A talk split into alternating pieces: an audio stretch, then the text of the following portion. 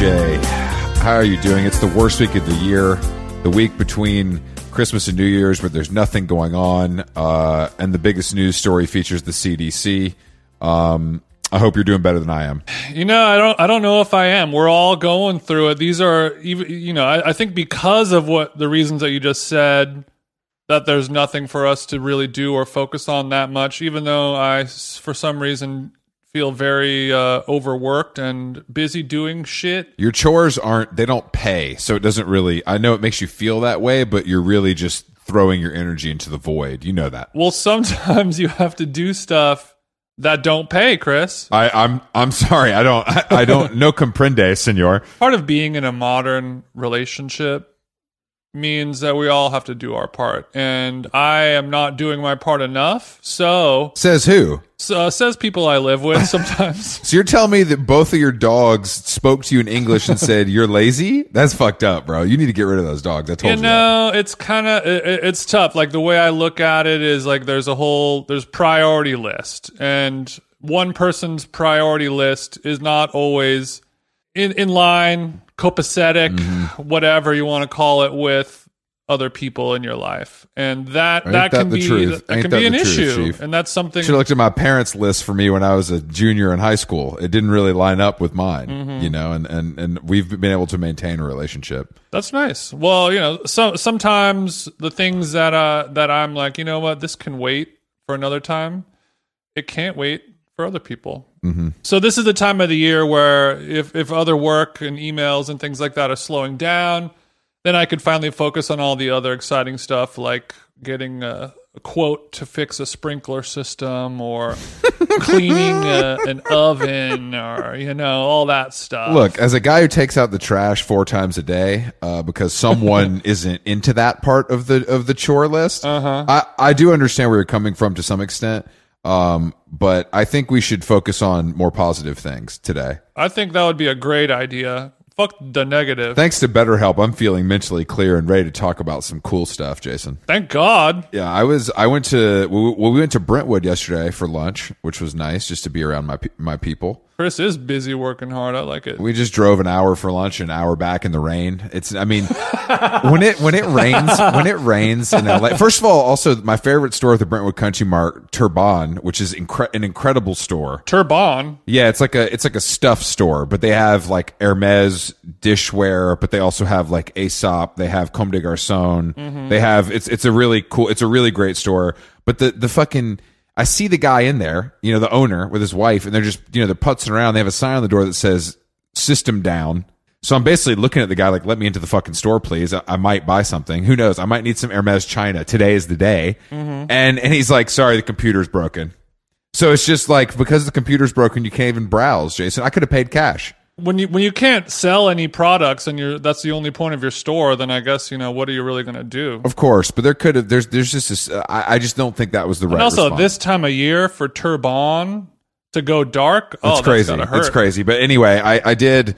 We did. I you know I I made the rare after Spencer. I swore off the movies. All all movies. Well, I see people talking about this awful Adam McKay movie that that like is about a meteor hitting the Earth, and it's like his his statement on climate change, like which That I- that I did see, unfortunately. oh god, that looks. How bad is it? Because it looks awful. It's really bad. It's him trying to make his version of like Idiocracy, where it has a little bit of Yeah, yeah, yeah. Black Mirror style predicting of the the near dystopian future, which is like a a tough angle to pull off. And a lot of people will say Idiocracy is a bad movie. A lot of people will say it's a documentary. But you know, mm-hmm. say what you will, there nobody else has been able to pull a, a film like that off and have it actually be you know sort of funny. Good point. You know, we got, we got Jonah Hill being Jonah Hill, which I don't know, man. I, I'm just good on all the. Like, It's it's the the biggest bummer was the cast was so crazy, blockbuster crazy, and crazy. the and the film itself is just what the flying fuck did I just watch kind of vibe. I'm just good. I'm just like Adam McKay got too much press, and this thing where actually, I, I just think that there's something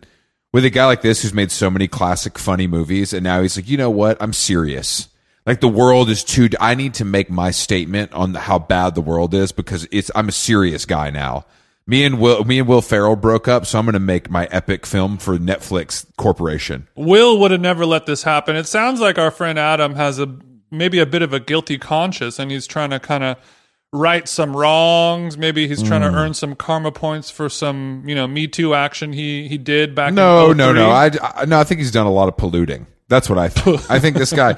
I think this guy hasn't been recycling. years of not separating. Yeah, I think he's not separating. I think he's using a lot of gas. He doesn't drive a Tesla. You know what I mean? I think maybe Mm-hmm. he might even fly private. He's pretty rich. You know what I mean? So it's like him and DiCaprio don't even share. They, they, if they're going to the same place, they take separate planes. Yeah, of course. But it's just really weird that he went and like told. I don't know. I, I would if you and I had a, a falling out privately. Yeah. I don't think I would air that out in an interview to promote my new movie. I just think that honestly, I just think that's really bad form. Like you guys made a lot of money together. You were you had a business together. You were friends. Like, and I know that he he probably thought it was like an olive branch, but I just don't think when you're a true celebrity, you do that publicly. I agree, and it's also a pretty tough putt to poo-poo and, and try to get one of the more lovable, beloved character actors of our time, Will Ferrell. Mm-hmm. Like every, if you have to pick one of the two, no, like nobody even knows Yeah. who Adam McKay Yeah. is, and they're like, "I love Yeah. Elf." Oh, Adam McKay made that movie where the hot chick describes stocks from the bathtub. I love that guy. Like no one, no one gives a shit. Bro, watching that scene in the theater, I was like, "Okay, okay, this is different."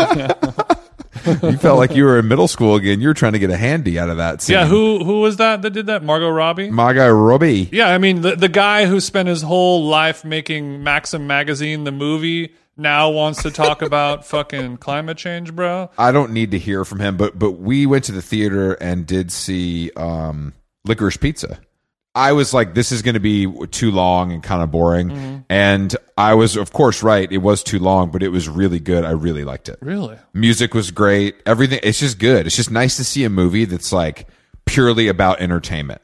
Like it's it's got everything. It's got like the heartstrings. It's got humor. It looks cool. Like you know, there's famous people in it, but it's it's not like there's a message here. Mm-hmm. You need to like you need to leave this and remember that you hate Donald Trump and you hate climate change. it's literally just a movie that's fun to watch. And I don't think we re- I, I don't think we need we need that in our society right It's, now. it's just a just a nice, sweet story for the love of loving nice, sweet stories. Yeah, exactly. And it's like it's just I don't know. I didn't expect to like it as much as I did, but I think I, I liked it for the reasons I just said. I gotta say that makes me happy to hear. I'm glad your faith in cinema has been restored a little bit. Oh, well, I mean, don't get me wrong. I'm sure it'll be ruined by the next thing I see, but I I, I just thought that For one brief, fleeting moment, all was right. it was really nice to see something that was just just nice for for the sake of being nice, and it didn't have some like you know dark message or it wasn't trying to convince me of something. Mm-hmm. You know what I mean? That that's it I, I just feel like we've gotten into this.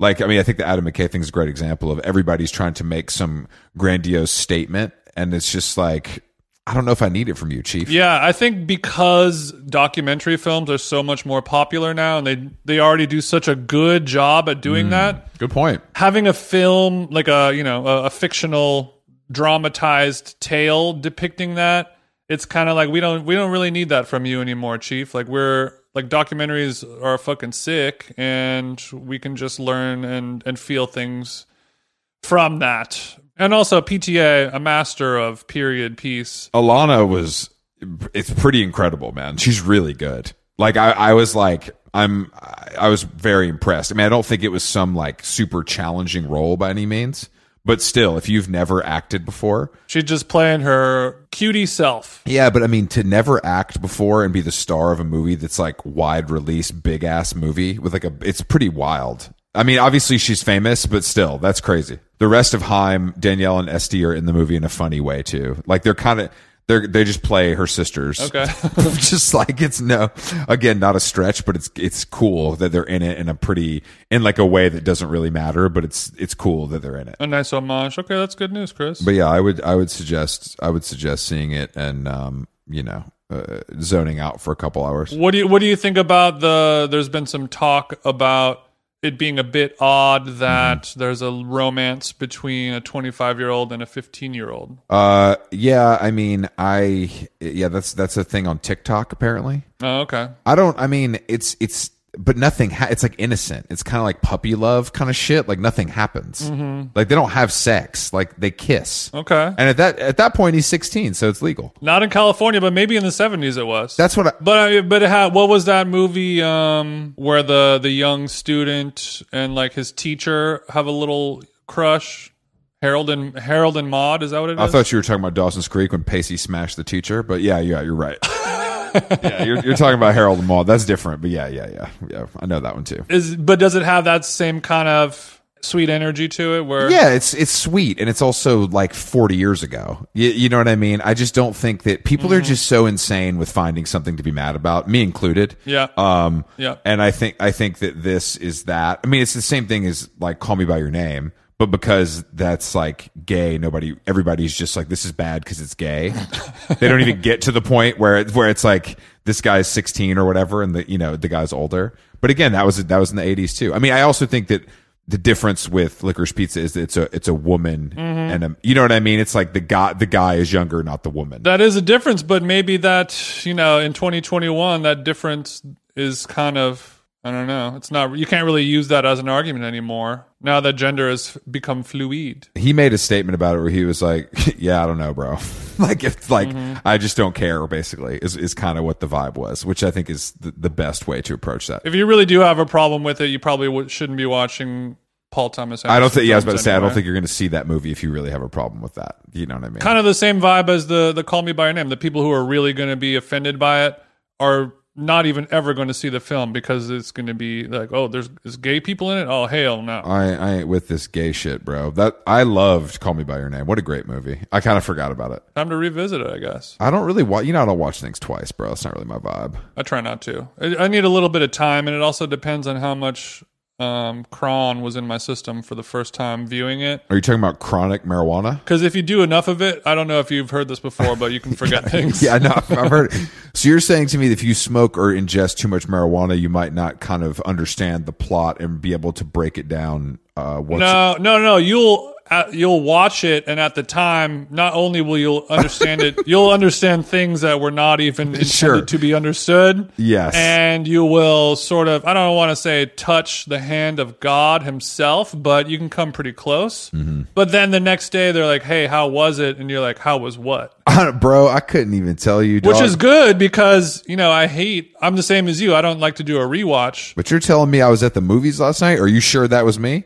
Because I don't, you know, I don't know, bro. I don't know if I Show was. me the receipts. yeah, I need to see the receipts, dog. But yeah, I mean, I, I hate doing a double watch, but you know, if you if you do drugs before it, Mm-hmm. you basically are, you know, you're wiping that slate clean. no, you're right. But yeah, I'm ready to go rounds but I need to go. I really want to go. like Siskel.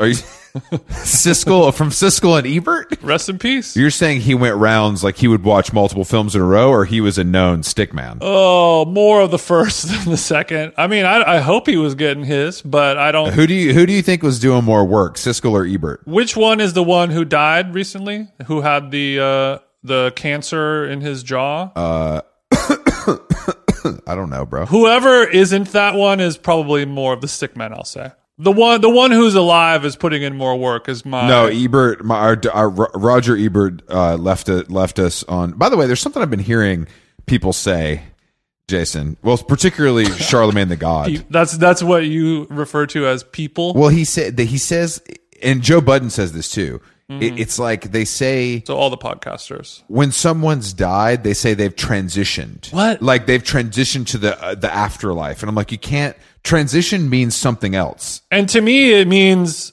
I'm I'm uh, I'm mixing one great song into another. Yeah, yeah, exactly. From from the turntablist community, yeah, the- a whole yeah. other. I'm I'm coming to it from why do you why do you think they say that? Is it like a re- if because it, it reeks of religious? Yeah, it's just it's just weird, and they say it all the time. And like you know, like Drake, you're the ruler transitioned this weekend, and it's like I guess they say it more if someone dies of of of not like getting killed. You know what I mean? But it's it's like a way to right, right. It's a right. way. if, if they go peacefully. but it's a way to not say like death or die. You know what I mean? It's like you're. It sounds like a. It's a word that's being used to avoid saying another word because it's a term that is completely not. I feel I feel like everyone was kind of like I think every I thought we were all fine with just saying somebody has passed when you want to say somebody died in a respectful way, right? I'm good. I'm good with saying. passing just good enough. I'm good with saying dead. I'm good. No, he did. He did. I mean, I just, it's a very strange thing that I've heard a few, I mean, I've heard enough times to be like, oh, this must be something people are saying, you know, Uh, Damn. but it doesn't really work for me. I would have suspected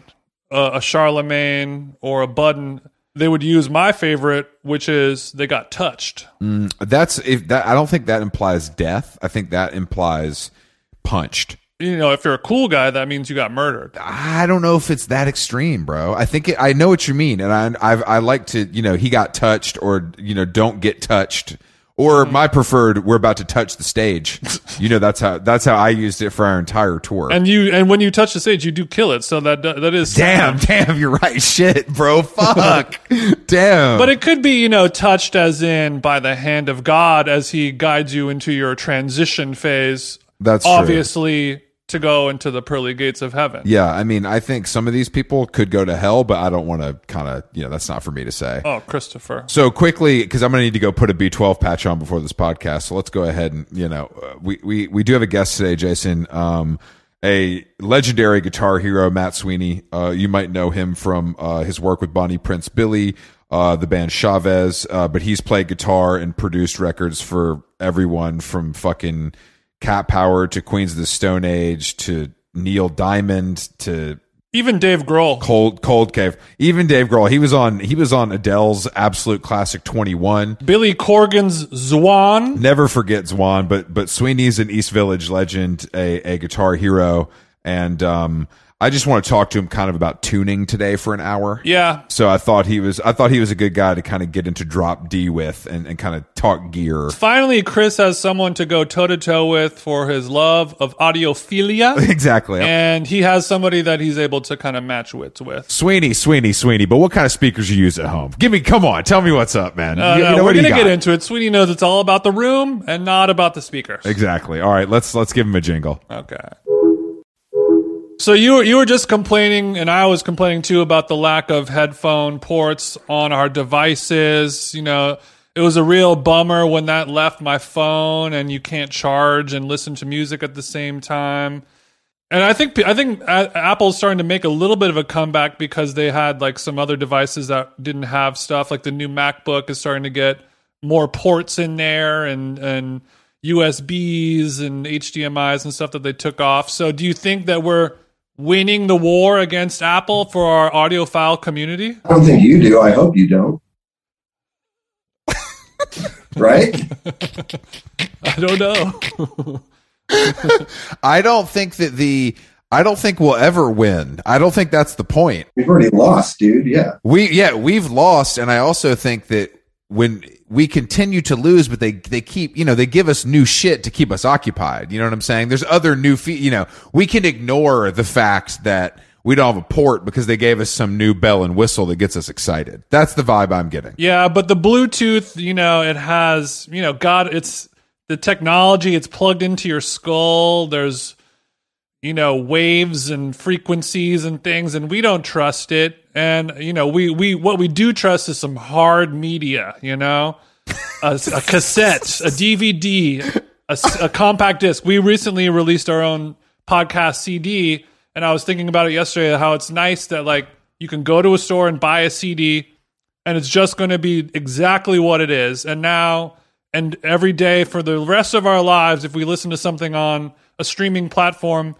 we don't really know exactly what it is. If we watch a movie on Netflix, like is are they going to change things and will there be a secondary market for DVDs so you can watch the way it originally was before A hard copy. you know a hard copy? Will that raise in value? What do you think, Matt? I mean, I think it'd be better to ask a young person. Hmm.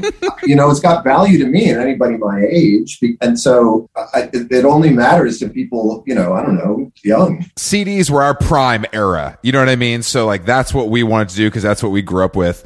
But I think that the I think that I don't know. I mean, do you- I think CD is next though. The cassette renaissance happened. The vinyl renaissance is obviously going to just continue and get bigger and bigger. I think cassette. I mean, I think CDs have have the same. uh, Why would it not happen? I totally CDs? agree. I totally agree. I mean, you know, and again, among people my age, it never really left. I mean, it, it's had dips and stuff, but as far as like, people who are like heads and seriously into music. Yeah. Most people held on to all of their physical media. Or did you hold on to all yours as well, Matt? Fuck no, it's like I, I have to live of life, and, and so and, and I, so I've had to move so many times that Yeah, yeah, yeah. you know. Um, but but I, you know, I got some stuff. But so you know, I grew up that way. But you know, somebody who doesn't have a relationship to physical media growing up, which is now most of the people who spend money on music, Yeah. you know, so it, it, it remains to be seen. But it clearly they like it, you know. But I don't know. It's like we're, we're all older guys talking about people that that we don't understand who are there. But you know, I, I think a dialogue between people in their 20s and people in their 50s like me is a good thing to have. You know i find it hmm pretty interesting and there's cer- there's certainly like a lot there for both sides to like enjoy you know what i mean? Because that, that like kids definitely grow up radically different and at this point in time it seems like you know people older people had it much much better you know but then some, somebody in their 20s is prone to think that anyway i think you know like when you're mid 20s all of a sudden you, you, you figure some shit out you get out of the way yourself a little bit you hmm you see some patterns and stuff and oftentimes you get interested uh, in the time period around the time that they're actually born and what they came up in becomes Mm. a point of huge interest i know that was that way for me and clearly like right now people are interested in 90s stuff because you know young people are into 90s stuff because Yeah. Yeah. Yeah. that, you know, and I think this is just a thing that happens, you know. Um, but it generally seems right now that you know people are very rosy about what the what the past was in, in almost every regard because why the fuck wouldn't you be? Um, the interest in physical media is is part of that, you know. And the the vinyl thing, it's really it's surprising considering like what a nasty, environmentally unfriendly yeah. Yeah. hair vinyl is, and it's so uncool as far as like what the fuck it is, Hell yeah. I, I rock with you. It's a gas guzzler. yeah, it is. It really is. and that that came back so hard. It speaks a lot, and there can be there, there's people are spending endless hours bitching about how crazy it is, and like you know that every major artist now ha you know makes vinyl because fans No, it's fucking it's, love it. It's ephemera. It's ephemera. It's ephemera. Yeah, yeah. And I heard of a funny story. It's uh, of somebody. They realized that they had pressed uh, a really popular record had a really fucked up pressing, and they had put out a fair amount of them, several, many thousands of them. It was it was wrong. Like there yeah, was a the problem with it. jacked. Okay. You know, like a bunch stuff was fucked up. And they were like, "Oh God, what are we gonna do?" Though? Well, we'll just wait for the for the returns to come in. I guess deal with it on a piece by piece basis. No return ever. I was yeah. Not one got returned. thousands of them, you know. So, so, and and you know what? That's fine. It's ephemera and stuff. And then you know, if somebody does get around to getting a record player, they see how fucking cool it is. Because I still can't really explain why it's such a more deeply satisfying experience to listen to record, you know, than than any other way. Because it's it's it's ridiculous and it's pointless to even talk about it at this point. It's sort of like sure, sure. I, I mean, I think there's something. To, I think there's something to be said with uh, with that. It's a little more tactile in the way that you talk No, about. I'm saying we could just go on and on and on. Yeah. And on. That's fine. Yeah. Like I could also say why it's good to go for a walk, and for the next six hours, we could talk about why it's good to go for a walk. It's like, yeah, it works great. People love it, you know. and it does make you wonder about maybe other things that people love that that go in and out of favor for for money, you know, for market reasons. like Beanie Babies? Cassettes or CDs, you know, like like, like that's what I mean. It does kind of go up and down, and and, and the the way that mass music is sold and consumed has always sort of ch- changed in these really seismic ways. You know, like like if you get into the history of it and stuff, and hmm oil consumption and the power of oil coincides directly with with music sort of peaking in 1967 and record buying.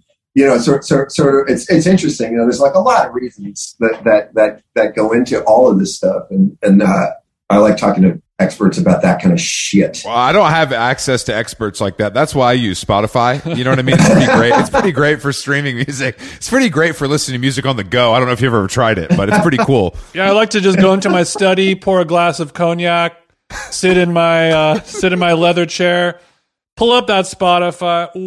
but you know, but, no, but but again, but it's important. Like I remember, it was just a time where like Napster had sort of taken over, and music had been totally devalued, and it really was kind of a bummer time, you know. And and this person younger than me who kind of grew up when that kind of stuff had hit him when he was in late high school, and he was like intensely into music. Essentially, what my friend said was, more people are, are going to be listening to music. Music is going to be part of people's lives.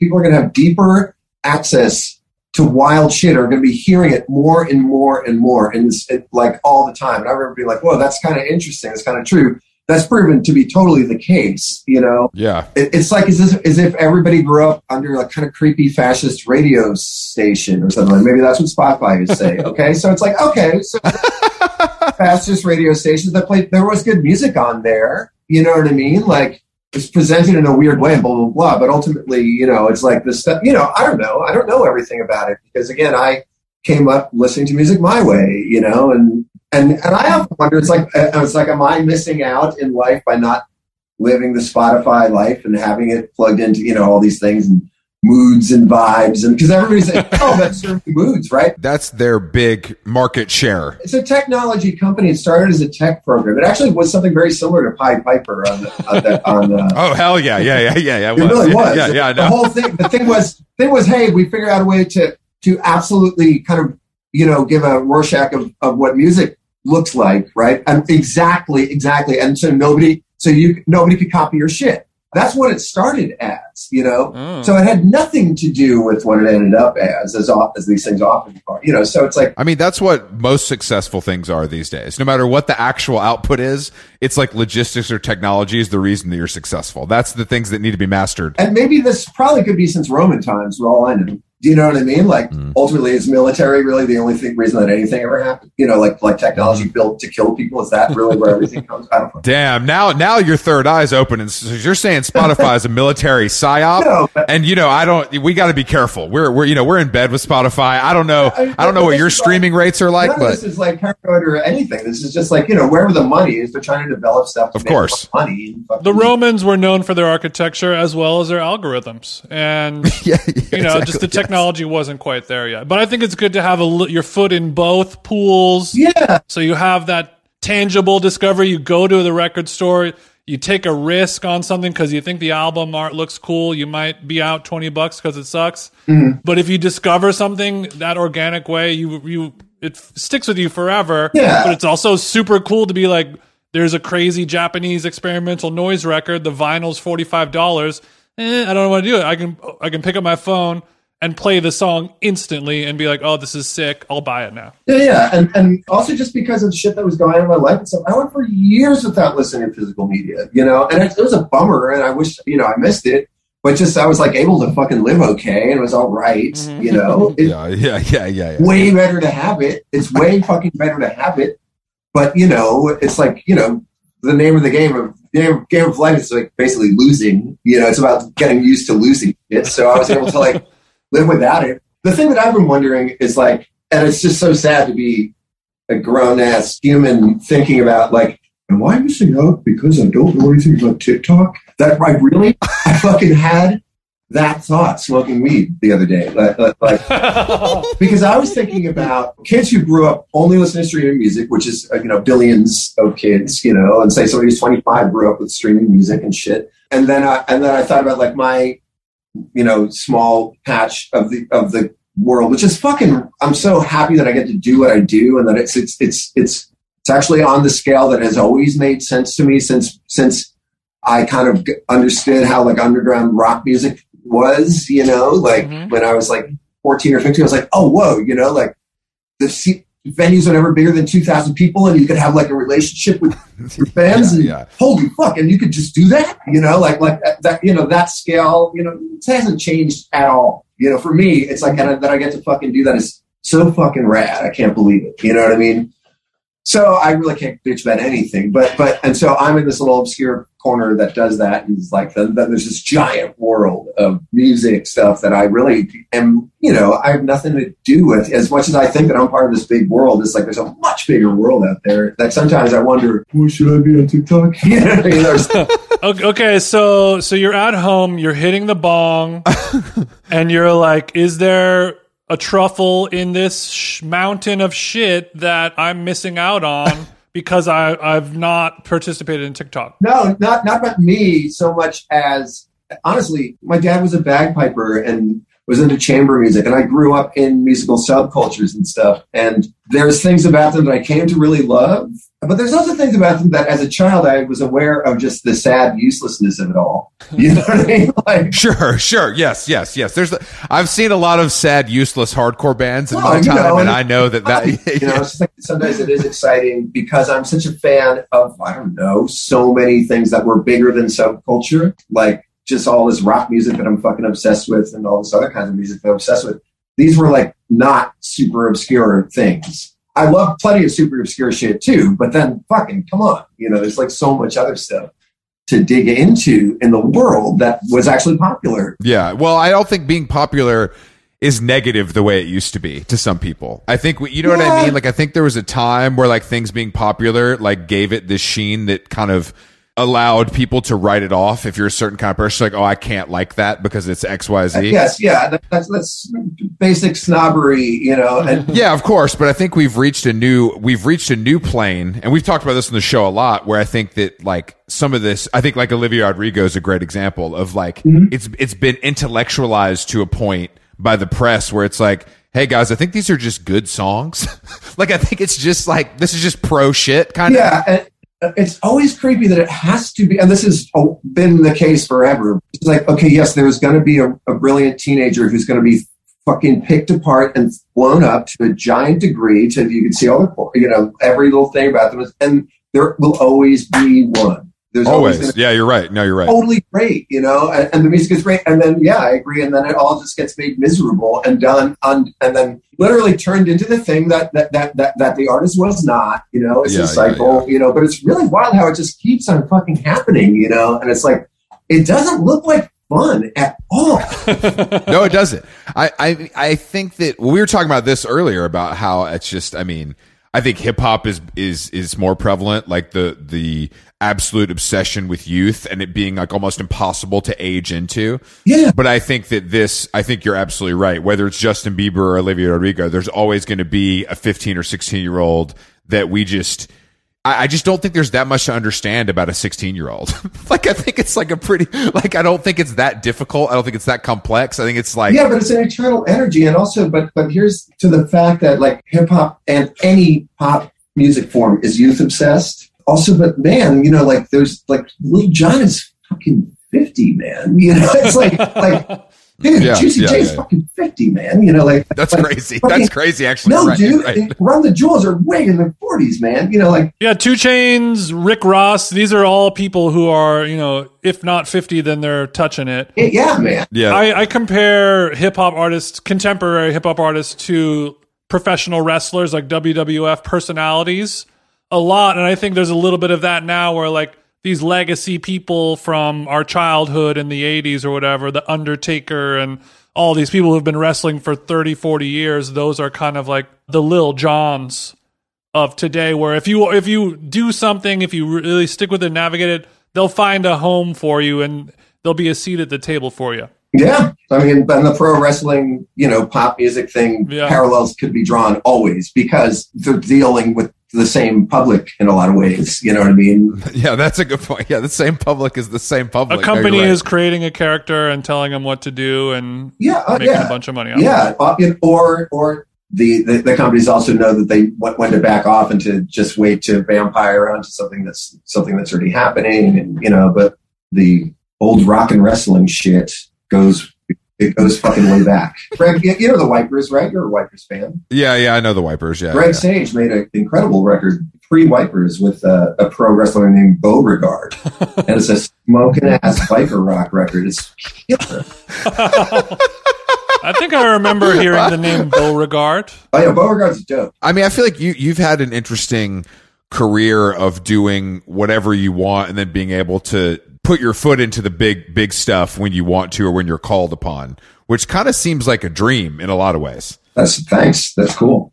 you, know, you know what I mean? It's like I think that there's there's like a I think that some people can toil away in like indie world forever and never kind of get access to this other stuff that we've been talking about. Right. But I think you've been able you've been able to do both, which is like pretty rare, I think, for for for a lot of people. to to be able to do it and still maintain uh, a good reputation and and be respected by your peers. To be fair, I don't know what your reputation is. It could be bad, but we're Yeah, assuming it's yeah, good. right. You guys are in deep shit for even having me on the show. yeah, well, no, thanks. I don't know. That that's that's cool. I think I think right place, right time, and I think like I don't know. If, I, I can't over, overstate. It was really like Rick Rubin helping, uh, like, kind of working with me the way that he did, and for as long. Fellow podcaster Rick Rubin, we know that guy. I feel like Rick was sort of somehow like certainly fucking put me in really unimaginable motherfucking situations. Whereas previous to that, I really was always playing with my peers. You get yeah, the Rick Rubin cosign. You're good anyway. But thought, but but yeah, the first time I worked with him, it was with like the t- Tom Petty's band and like my ass, you know. I well, I think uh, here's what I uh, an, uh, a theory that I just thought of. Uh-huh. You know, a lot of people in your position are very talented. They're very good at making music and and all the stuff that you're good at. But a skill that you have, or at least Rick Rubin saw in you, was that you are cool around big famous people. You're not going to fuck it up being in the room with Adele or whatever it is. Like, mm-hmm. that's the key difference of like, all right, this guy can actually come up and do some of this big shit and he's not going to fuck it up by, you know, being some weirdo. You're not going to smell bad. You're not going to ask weird questions. You're not going to show up late. Right, you know, right, like, right. you know, you know how to be in a room with big dogs. And a lot of people don't know how to do that. yeah, I mean, yeah, thank you. And and what what you just said is is very good advice. Uh, that I mean, that every literally everything you said is like, yeah, that's how you behave when you're at work with anybody. you know. Yeah. Yeah, yeah, no, true, true. I, I think a big part of it, what it boils down to is like, is this somebody I can be in a room with for 12 hours or whatever?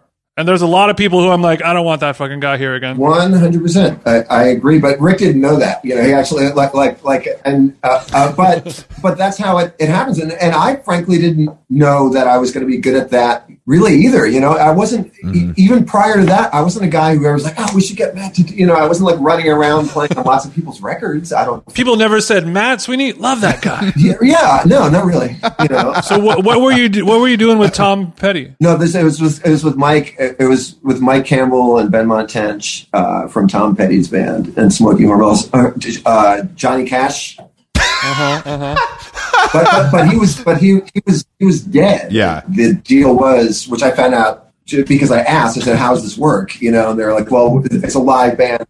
it's a live band. You're going to be playing to to a to a click track and Johnny Cash's voice." Okay. And so I said, "Yes, I'll I'll I'll do that." You know, or I'll check that out. I'll check that out. I'll do a live remix of a transition, Johnny. How do you say no to that? I mean, I could have because it could have been weird. Honestly, like Yeah, yeah, yeah. mind that was the most mind blowing shit. That really kind of that moment was like just mind blowing. And then talking about how to be good in a room, I was like, okay, I'm I'm playing for this guy. Uh-huh. You know, like I'm playing for this guy Ferg because now I know he just told me what the score was. This fucking Mhm. the most seasoned motherfucker I, I will ever meet. You know, like just said to me, you know, you're about to work. You're, you know, you're about to do this. Here's the deal. You know. So and, and that was that. I think really that was the thing. I just kind of had to get the fuck. I mean, like that. That that will snap one into line. You know. He he, he clearly gave you the assignment and and you understood yeah, it. yeah, totally. And then and then Rick came in uh, and and uh, and I was like, so I don't want to fuck up. You know, like when, when he then he's like, sorry, we're gonna be playing to the click, and you guys have done this before. And then I was like, okay. I was like, and then I just like pulled him aside. I was like, I don't know what I'm fucking doing. He goes, no, you just do you. I was like, well, but I don't want to blow a take. He goes, you're isolated. We could always hit a race. you know, that was, that was it. You know, and so those two things were like, you know, and then really like that week, just sort of seeing like how people behave was like, yeah, of course you're at work. You fucking look good and look nice and you know, Mhm. be shut the fuck up, but be funny. Take a shower, brush your teeth, and f- kill it. yeah, yeah, totally. I mean, I think that those situations, though, I mean, it's it's. I think from from what I've you know heard and and and had access to in my life, I think it's also like it really is a time and a place thing. And if everybody locks in, it's going to work. But if there's you know there can be a bad apple and it fucks the whole thing up, you know, and you gotta like Yeah, I mean, if somebody sucks, yeah, I mean, I mean, I, I, I suppose in any studio situation where a band has been put together, there's been a lot of vetting going on. Yeah, yeah. You know, and even for me, the, I was vetted by the fact that I'd made a record that Rick thought was great. That yeah, so you know he knew that I knew how to do something. You know what I mean? And I guess the nature of the record that Rick liked, which is this record, Superwolf. The, the, the whole thing was that Rick had heard this record and that that, that me and, and Bonnie Prince Billy made uh, called Superwolf, and he and like out of the blue calls me and was just freaking out about the record. He's like it, said all these great things, and I was stunned. And, and he was Like, like, are you saying? Are you saying you pick up the phone and it's him on the phone just Yes. telling you like I Yeah. fuck with this? I love their album. Yeah, yeah, yeah. And and and, uh, and and and he was like, "Are you available to do stuff?" I said, "Yeah, you know, of course." And then that the next thing that happened was getting a call about this Johnny Cash session, and then uh, then I went. You know, that was like in 2005. It's a long time. Yeah, he called me 2004, 2005. You know, like and was just like. He was just like, "That's my favorite music," you know. Like I was like, "All right," you know. Shit. And he still says that. It's so fucking weird. I don't know what his problem is. No, that I mean that's that's Rick's gift. He's the producer that doesn't produce but produces perfectly. you know, I got to work with him on so many projects, and uh, my, my coffee's being so weird. Right. Sorry. Um, I was once at a party with it, it like near work, like in Malibu, like like after work, there was like a barbecue going on, and and Rick was there, and a grandma was there, and she was just asking people who, who the fuck they were, and uh, and what the, what did they do? It was like this sweet old lady. And what do you do? Yeah. Like, so what do you do? And he goes, Oh, I, I produce records. And she goes, Well, what is that? What does that mean? and it was so cool to see, to, to see Rick on the spot, you know? And he goes, he goes, I, I get to be in a band. I get to like join a band, uh, when they're, when they're recording, but I don't play any instruments, but my opinion counts. It's like I'm a, I'm, I'm an extra member of the band. That's a good way to describe it. No, that's a really easy way to understand too. Yeah, yeah, totally. And uh, uh, and then and then he's made so many records, and and every record that he makes in some ways is different because people have different things. But as far as like a classic Rick Rubin record, he's he works really fucking hard. He's totally there, you know. And and, and it's live sessions. It's just done. If you ever see any documentary about him making a record with a live band, so you you know you go and work from like eleven to five or something like that, more or less, you know. And if everything's great, you get three songs done. If it's amazing, you get four songs done Mhm. it's fucking sucks if nothing gets done. But generally, with Rick, shit gets done because he's already put, you know. But and but that's those are the kind of records that I was working on. Yeah, yeah. when yeah. you were when you were working with him a bunch and he was in Malibu, Mhm. where where were you spending your time in LA? In Malibu, I was stay, just stay at the at the place. He's got the, it's like The this. Shangri La Estates. yeah, Shangri-La, yeah. So you just stayed there the whole time. So do you uh, do you miss Malibu life, bro? I got to do it a lot. I, do, I mean, yeah, totally. I miss going there. I mean, like, like it was so much fun to make records there. And i haven't done it in a fucking while. There was still like a bedroom with my stuff in it as of like a year ago. Last time I, So that's how many rooms there are. Even Sweeney still has a room. dude, Shangri La was this was was built by Standard Oil as a party house Yeah. to entertain horrible people in like the 40s or 50s. It was like a straight up fuck house. Okay? That's what it was. There, there was rooms for pros- literally. That's it's a party house, you know. And and, uh, and, uh, and this was fabulous view. And then my understanding is that it was always in the hands of kind of party people, drug people, weird shit.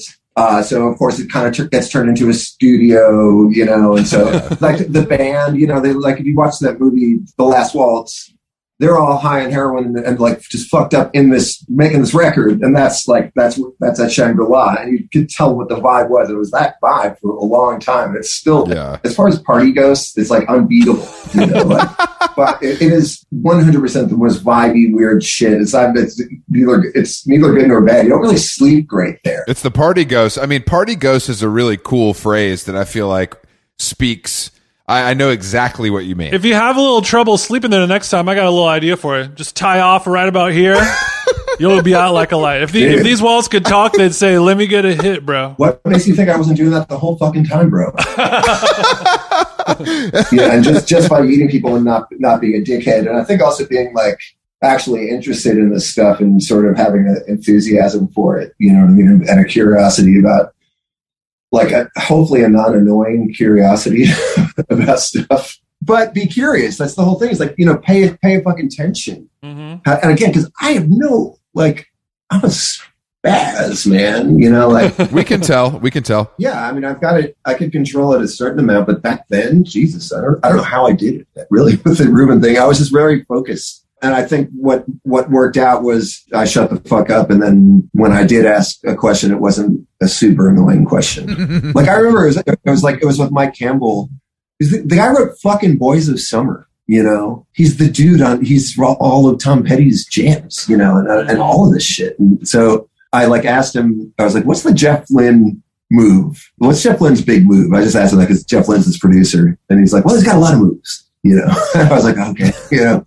And then he just told me like four really, he goes, he uses that, that dial like that, that dial like that. And he goes, and, and also we never leave without having the song completely done. We don't leave the studio without the song being totally done. It's like, really? He goes, yeah, man. You know, he's like, and I had never done, he goes, I used to not be that way. Or I thought that you could like come and go and work on stuff. And, and he goes, Jeff was the guy who was like, was like, well, do you want to do a solo? Cause you got to do it now if you're going to do it. If it's happening, we can just get it done right Yeah, now. I could be wrong, but I also think that maybe even mixed, they're done. oh shit, like really done. Yeah, yeah, done. That's wild, Yeah. man. That's really wild. I like that. I like it too. and, it's, and it was interesting because at the time, those Jeff Lynne songs, that Tom Petty, Jeff Lynne stuff, sounded to me at the time when I was a kid, sounded really roboticized. They sounded really mechanical. Or, or Mm. They sounded so different, you know. But and I was, it was cool to find out that no, they were like super live, super. They, you know, he just tweaked it with compression. Actually, it's boring. I'm so low tech about stuff. Like when I produce, I'm completely reliant on engineers, and, and whoever's engineering is doing all the work. You know, So you're like, turn that thingy up more, and they're like, you got it, boss. yeah, yeah, totally. And and then the whole thing is to have a relationship with a great engineer, you know, and and that's that's like kind of how you get it done, unless you are, you know, gifted enough to be able to to be a great engineer and a great musician. There's there's tons of people who are that way too. What kind of what kind of hours do you keep? You know what I mean? I feel like you're. uh, Are you a man of the night or are you an early riser? Feels like both. Are we gonna fuck? I know. I know you drink a lot of cups of coffee every day. When does the first one get poured, Matt? Oh, like these days, early in the morning, like before eight. Before eight, that's not. I'm getting up at five thirty Why are you getting up at five thirty? because I have a I have a hustler's mentality, Matt. I'm trying to get up and get this paper. You know what I mean? Oh, okay, yeah, hell no. Um, Chris is up with the markets. He's on the phone with Taiwan. I'm working the know. phones. No, no, no. oh, okay. Oh, I, I didn't know. I get up naturally, honestly, pretty early, and then I like to work out as early as possible to kind of get it over with. All right. I don't think it's normal, but I know that as you get older, you wake up earlier naturally. Most people do. No doubt, no doubt, for sure. No, no, so I mean that's the thing is I don't know up until up until I was around 40, 45, let's say my hours were pretty insane and I drank and drugged a lot nonstop with no real repercussions ever. Uh, up until you were 45. Yeah. Damn. Um, Good for you. but it was kind of it wasn't like a big quitting thing. Like I still smoke shit tons of weed and I'll, I can drink or whatever. But but I actually but really have left like power drinking behind. But like I could fucking it's crazy what I got away with. So as far as that kind of stuff goes, I've been on a vibe for the last few years of like taking care of myself, and that's the way it's that's the way it goes. I mean, my the thing that I say all the time in regards to this is like at about 45, if you were like really you know going for it, you know, leading a life that involves crazy hours and just doing lots of shit and drinking and doing you know just saying. you can say cocaine here. It's fine. We talk about it a lot. saying yes, saying yes to everything. you know, like anything, you know, like like that. Now I'm definitely like psychedelics and weed, and that's you know it as far as as far as abusing. When you said as far as abusing, of course, I still use cocaine and heroin, but I don't abuse it. So, as you, you mentioned power drinking, we all have our version of that. I w- I'd like to know what your, you know, what constitutes a night of power drinking for you in terms of exact quantities and alcohols. Oh, dude, whatever. Like, There was there was no end point. yeah. You you drink until you you until you're in jail. I mean, I would never go to jail. He's untouchable. And Jill, you know what? Actually, snake. no, that's interesting. I ended up going to jail because I got caught smoking a fucking joint, and I had like I had like a Xanax on me or some shit. Okay. This was like I don't know. I, yeah, actually, it, it was. It was like six six years ago. That, that really was kind of weirdly the end. You know, I was about forty five. I was just like, and I wasn't even wasted or anything. It was like it was just like a normal night. But it's just like I guess it caught up on me. But all of a sudden, I was in jail.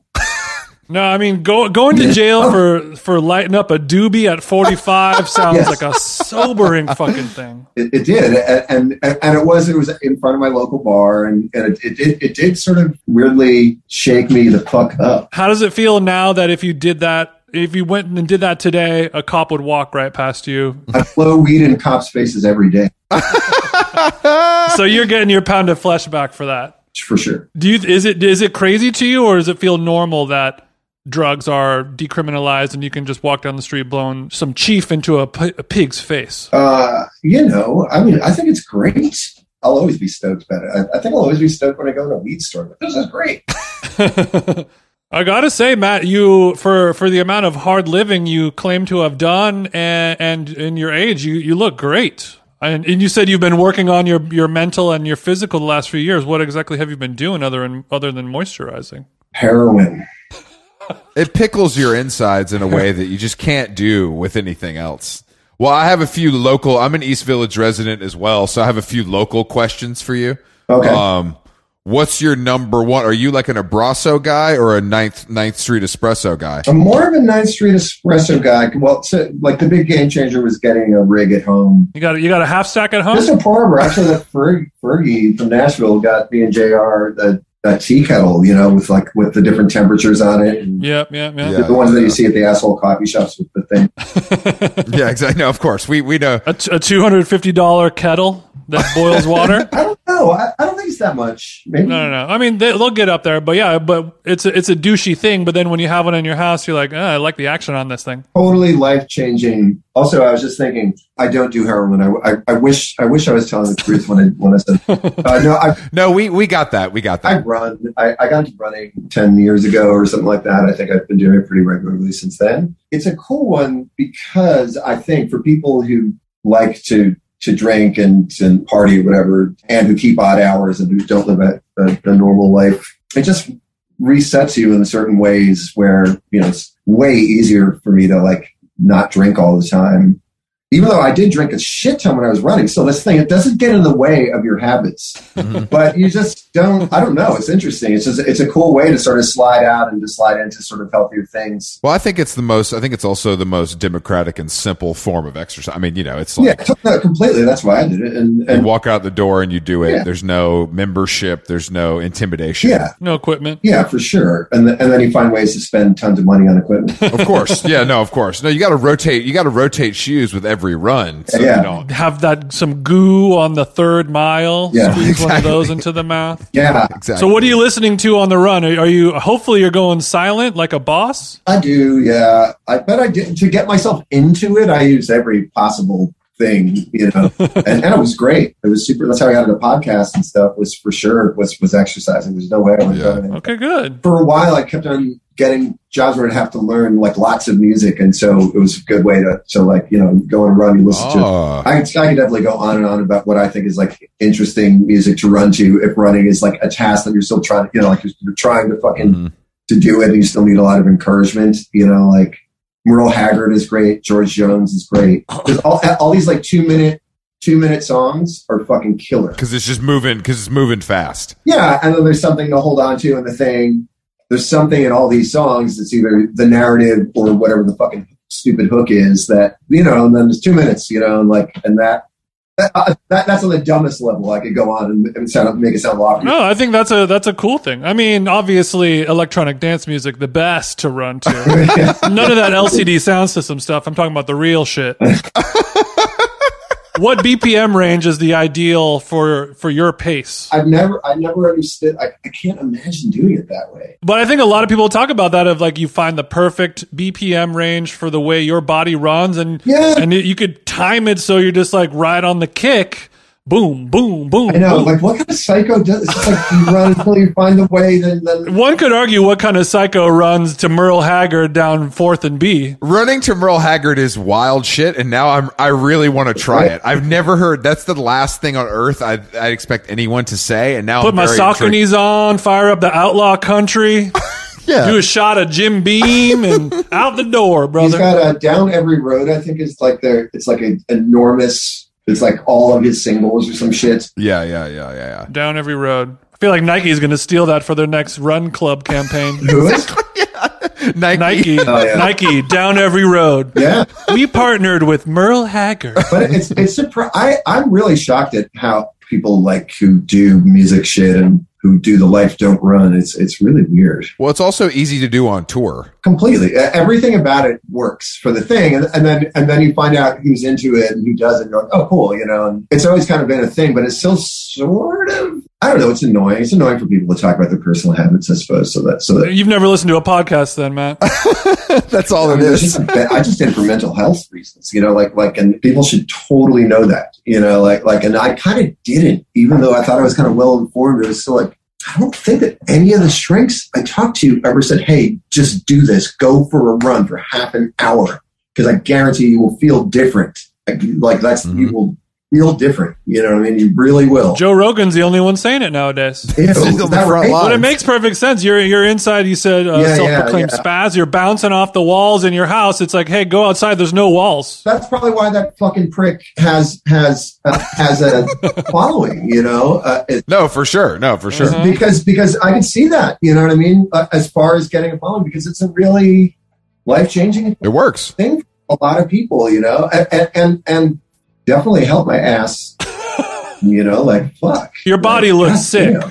And so, and so now, like, like, like, I think I would spend like two hours a day doing stuff to that, that just to not fucking freak out. You, I gotta say, you guys have almost inspired me to start running. You, uh, this is the closest I've ever been to thinking about running. And, and without a doubt, it's the scene in Rocky. That's it. That's all you got to know. Looking like shit is kind of a cool part about it, I think. Like, and that was a big part of it for me when I got into it. Was like it was a total humiliation vibe. You know, like like Uh-huh. you have to get out of the way yourself to do it. Like boot, like boot camp. Get on the floor, maggot. It's just Jason- No, no, it's just goofy. You just feel goofy and embarrassed doing it. I did, but but then you just go Rocky, and they go right. You know, he also kind of looked. I remember as a child when I saw it, I was like, that looks ridiculous, but that looks fucking amazing, and that looks like desperate, but also looks really cool. And it's like then it is all those kind of things. I, I want to be wearing sweatpants in 20 degree weather, s- like s- Stop. blowing snot out of Yes, my nose totally. and Exactly. drooling and going. Ugh. I Exactly. need, maybe I need to hire a, an older, stout gentleman to drive a car and have a, a fishing pole with a nice Italian sub on the back of it, and I'll just go at my own Yeah. little pace, and eventually I'll get that hog. I would I, when I visit Ferg and, and he lives in Goodlettsville, which is in the country like 20, 20, 20 miles outside of Nashville. And he had this like perfect running zone, and, and I got into running a lot when I work out there. And of course, Ferg like smoked at that point like seventeen packs of cigarettes a day, and he would he would say every once in a while because he would also wake up really early, and so I'd be on my run, and all of a sudden like going around the bend in this country road would be like this this white Mercedes with this dude smoking a cigarette, and I'd be like dying out there, and he just and he'd, and he'd like pull past me like, "You don't want to get in." You know? and I'd watch him go all the way down the road. Damn. I love the running tales. All right, Matt Sweeney, thank you for joining us on How Long Gone. It's been a pleasure. Thank you. Yeah, thanks for taking the time, Matt. Yeah, I'll see you at Superiority Burger. I'll see you on the fucking streets.